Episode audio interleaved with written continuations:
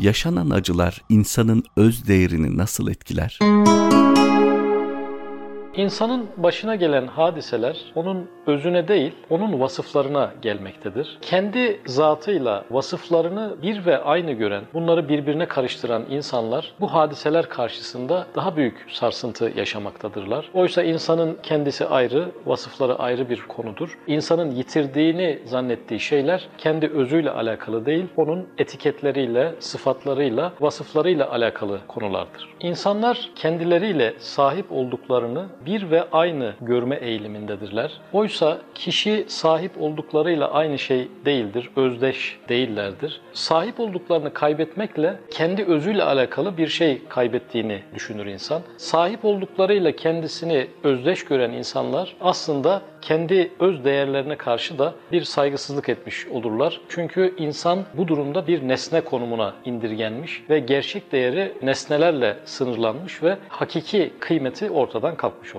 İnsan sahip olduğu ev değildir. İnsan bankadaki parası değildir. İnsan mensup olduğu bir sülale veya bir millet değildir. İnsan kendi sahip olduğu zenginlikler değildir. Hatta insan kendi içerisinde yer tuttuğu beden bile değildir. İnsan insandır. Onun kendine ait sahip oldukları haricinde bir değeri vardır ve yaşadığı hadiselerin tamamı özellikle musibetler onun kendi özüne değil tamamen onun etrafını tanımlamak için bulunan bu sanal etiketlerle alakalıdır. Dolayısıyla bir kayıp içerisinde olmayacaktır bunları kaybettiği durumlarda. Papatya'nın, flamingonun ve tabiattaki diğer bütün varlıkların renkleri içseldir. Dolayısıyla onları sildiğimiz takdirde onlar parlamaya başlarlar. E ama arabanın boyası, duvarın boyası dışsaldır. Onları silmeye başladığımızda bu boyalar artık dökülmeye başlar. Aynı şekilde insanın özündeki durumlar, kendisine ait durumlar yıprandıkça, bir şeyler kaybettikçe, bir takım zorlu hadiselerle karşılaştıkça parlar. Ama onun özüne ait olmayan bu maddi varlıklar ve maddi etiketler yıprandıkça insan kendisini yıpranıyor görür. Oysa bunlar dışsal boyalardır ve bu boyaların dökülmesi çoğu zaman insanın öz değerinin yıpranmasıyla değil, o değerin daha çok ortaya çıkmasıyla neticelendir. Örneğin Hüdayi Hazretleri bir kadıydı. Şehri yöneten insanlardan birisiydi. Hocası onun üzerindeki bu etiketi kaldırdı. Onu ciğer satan bir insan statüsüne yönlendirdi. O bu etiketi kaybederek aslında değerini yitirmiş olmadı,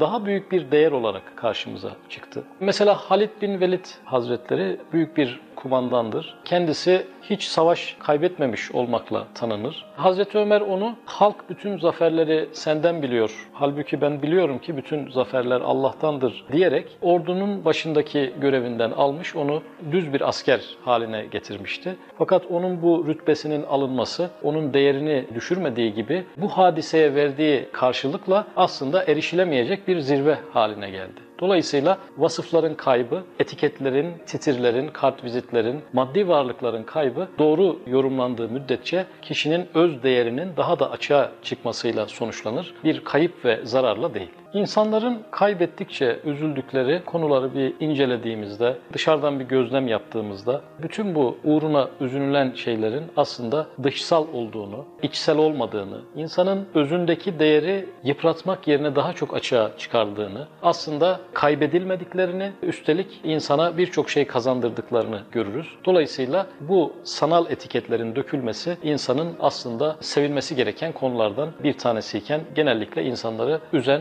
mesele de bu olmaktadır.